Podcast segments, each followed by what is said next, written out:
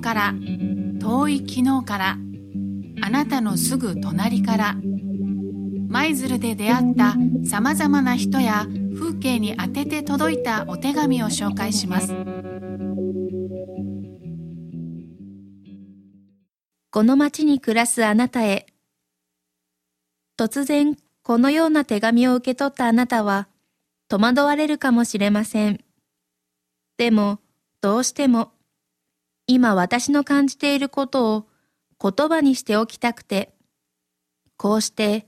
届くあてのない手紙を書いていますこの町にやってきて、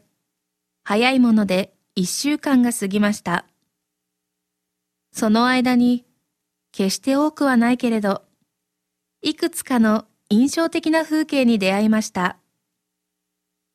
何人かの人に会って、町やその人自身についてのごく個人的なお話を伺いました。そんな人たちのお話を聞きながら、その人自身のことをじっと見つめていると、私はその人たちがこれまで見てきたであろう街の様々な風景を同時に見つめているような不思議な感覚を持つようになりました。それは声になる前の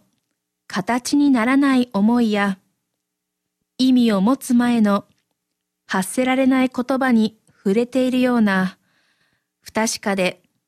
風が吹けばすぐに消えてしまうような、でも確かな実感を持つ感触のようなものです。そして今では街を歩き、人々の声を聞き、風を頬に受けるたびに少しずつですが、そんな感触をより強く実感するようになりました。いつか高いところからこの街のことを眺めてみたいと思っています。そこでは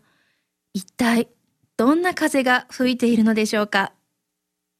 あなたの中の風景を見ることはできるでしょうか寒くなってきたのでどうかお体ご自愛ください。2017年10月31日火曜日青より